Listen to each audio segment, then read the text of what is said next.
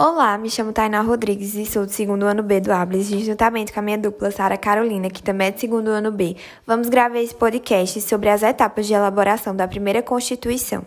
No dia 12 de novembro de 1823, o imperador Dom Pedro I impôs a dissolução da Assembleia Constituinte, que iria discutir e elaborar a primeira Carta Magna do Brasil.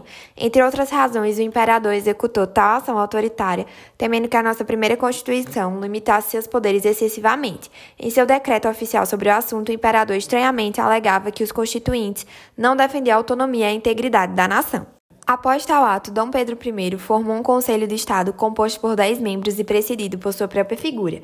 Esse pequeno grupo de apoiadores do rei foi responsável por discutir e elaborar a primeira Constituição do Brasil, otorgada no dia 25 de março de 1824, sem qualquer tipo de participação política mais ampla ou a observância de outro poder. O país ganhou uma Carta Constitucional claramente subordinada aos interesses do rei.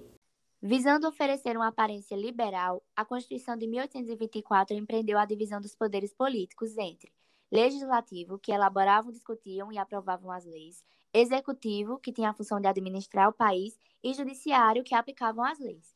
Entretanto, a mesma lei que oficializava essas esferas de poder autônomo também instituiu a criação do chamado poder moderador, que era exclusivo do imperador e permitia a ele colocar-se acima dos demais poderes.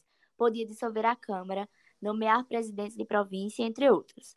Exercido unicamente pela figura do imperador, esse poder tinha a capacidade de desfazer e anular as decisões tomadas pelos outros poderes. Desse modo, nosso governo combinava ambíguos traços de liberalismo e absolutismo. Assim, finalizamos nosso podcast sobre as etapas de formação da primeira Constituição brasileira.